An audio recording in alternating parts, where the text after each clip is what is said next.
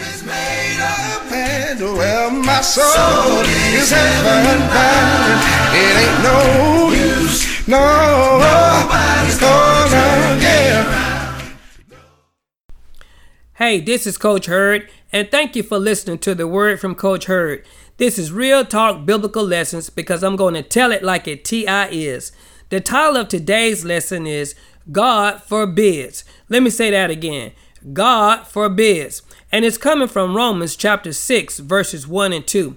And the Holy Spirit guided the Apostle Paul to say, "What shall we say then? Shall we continue in sin so that grace may abound? God forbids." Let me say that again. What shall we say then? Shall we continue in sin so that grace may abound? God forbids. You see, one of the most erroneous thought patterns that I have ever come across is the notion that you can continue to willfully sin and God will continue to extend his grace to you.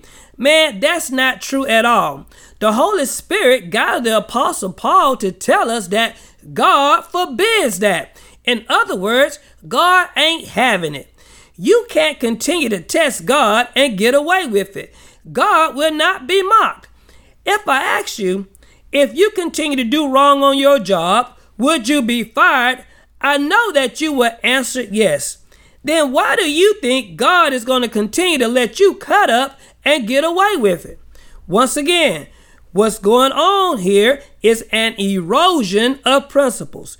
We keep lowering the standards to excuse our wrongdoing, and y'all, eventually, we won't have any standards at all. Look, guys, here's what you need. You need mercy.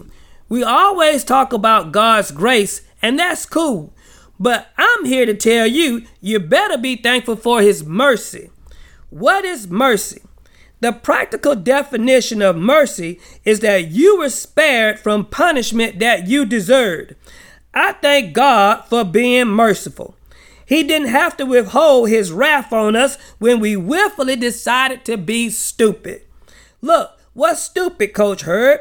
I'm so glad you asked. See, the practical definition of stupid is you know what's right, but you still chose to do wrong. Let me say that again. You know what's right, but you still chose to do wrong. I said, thank you, Jesus, for blessing me, because that's a blessing to be spared from the wrongdoing that we knew we were doing.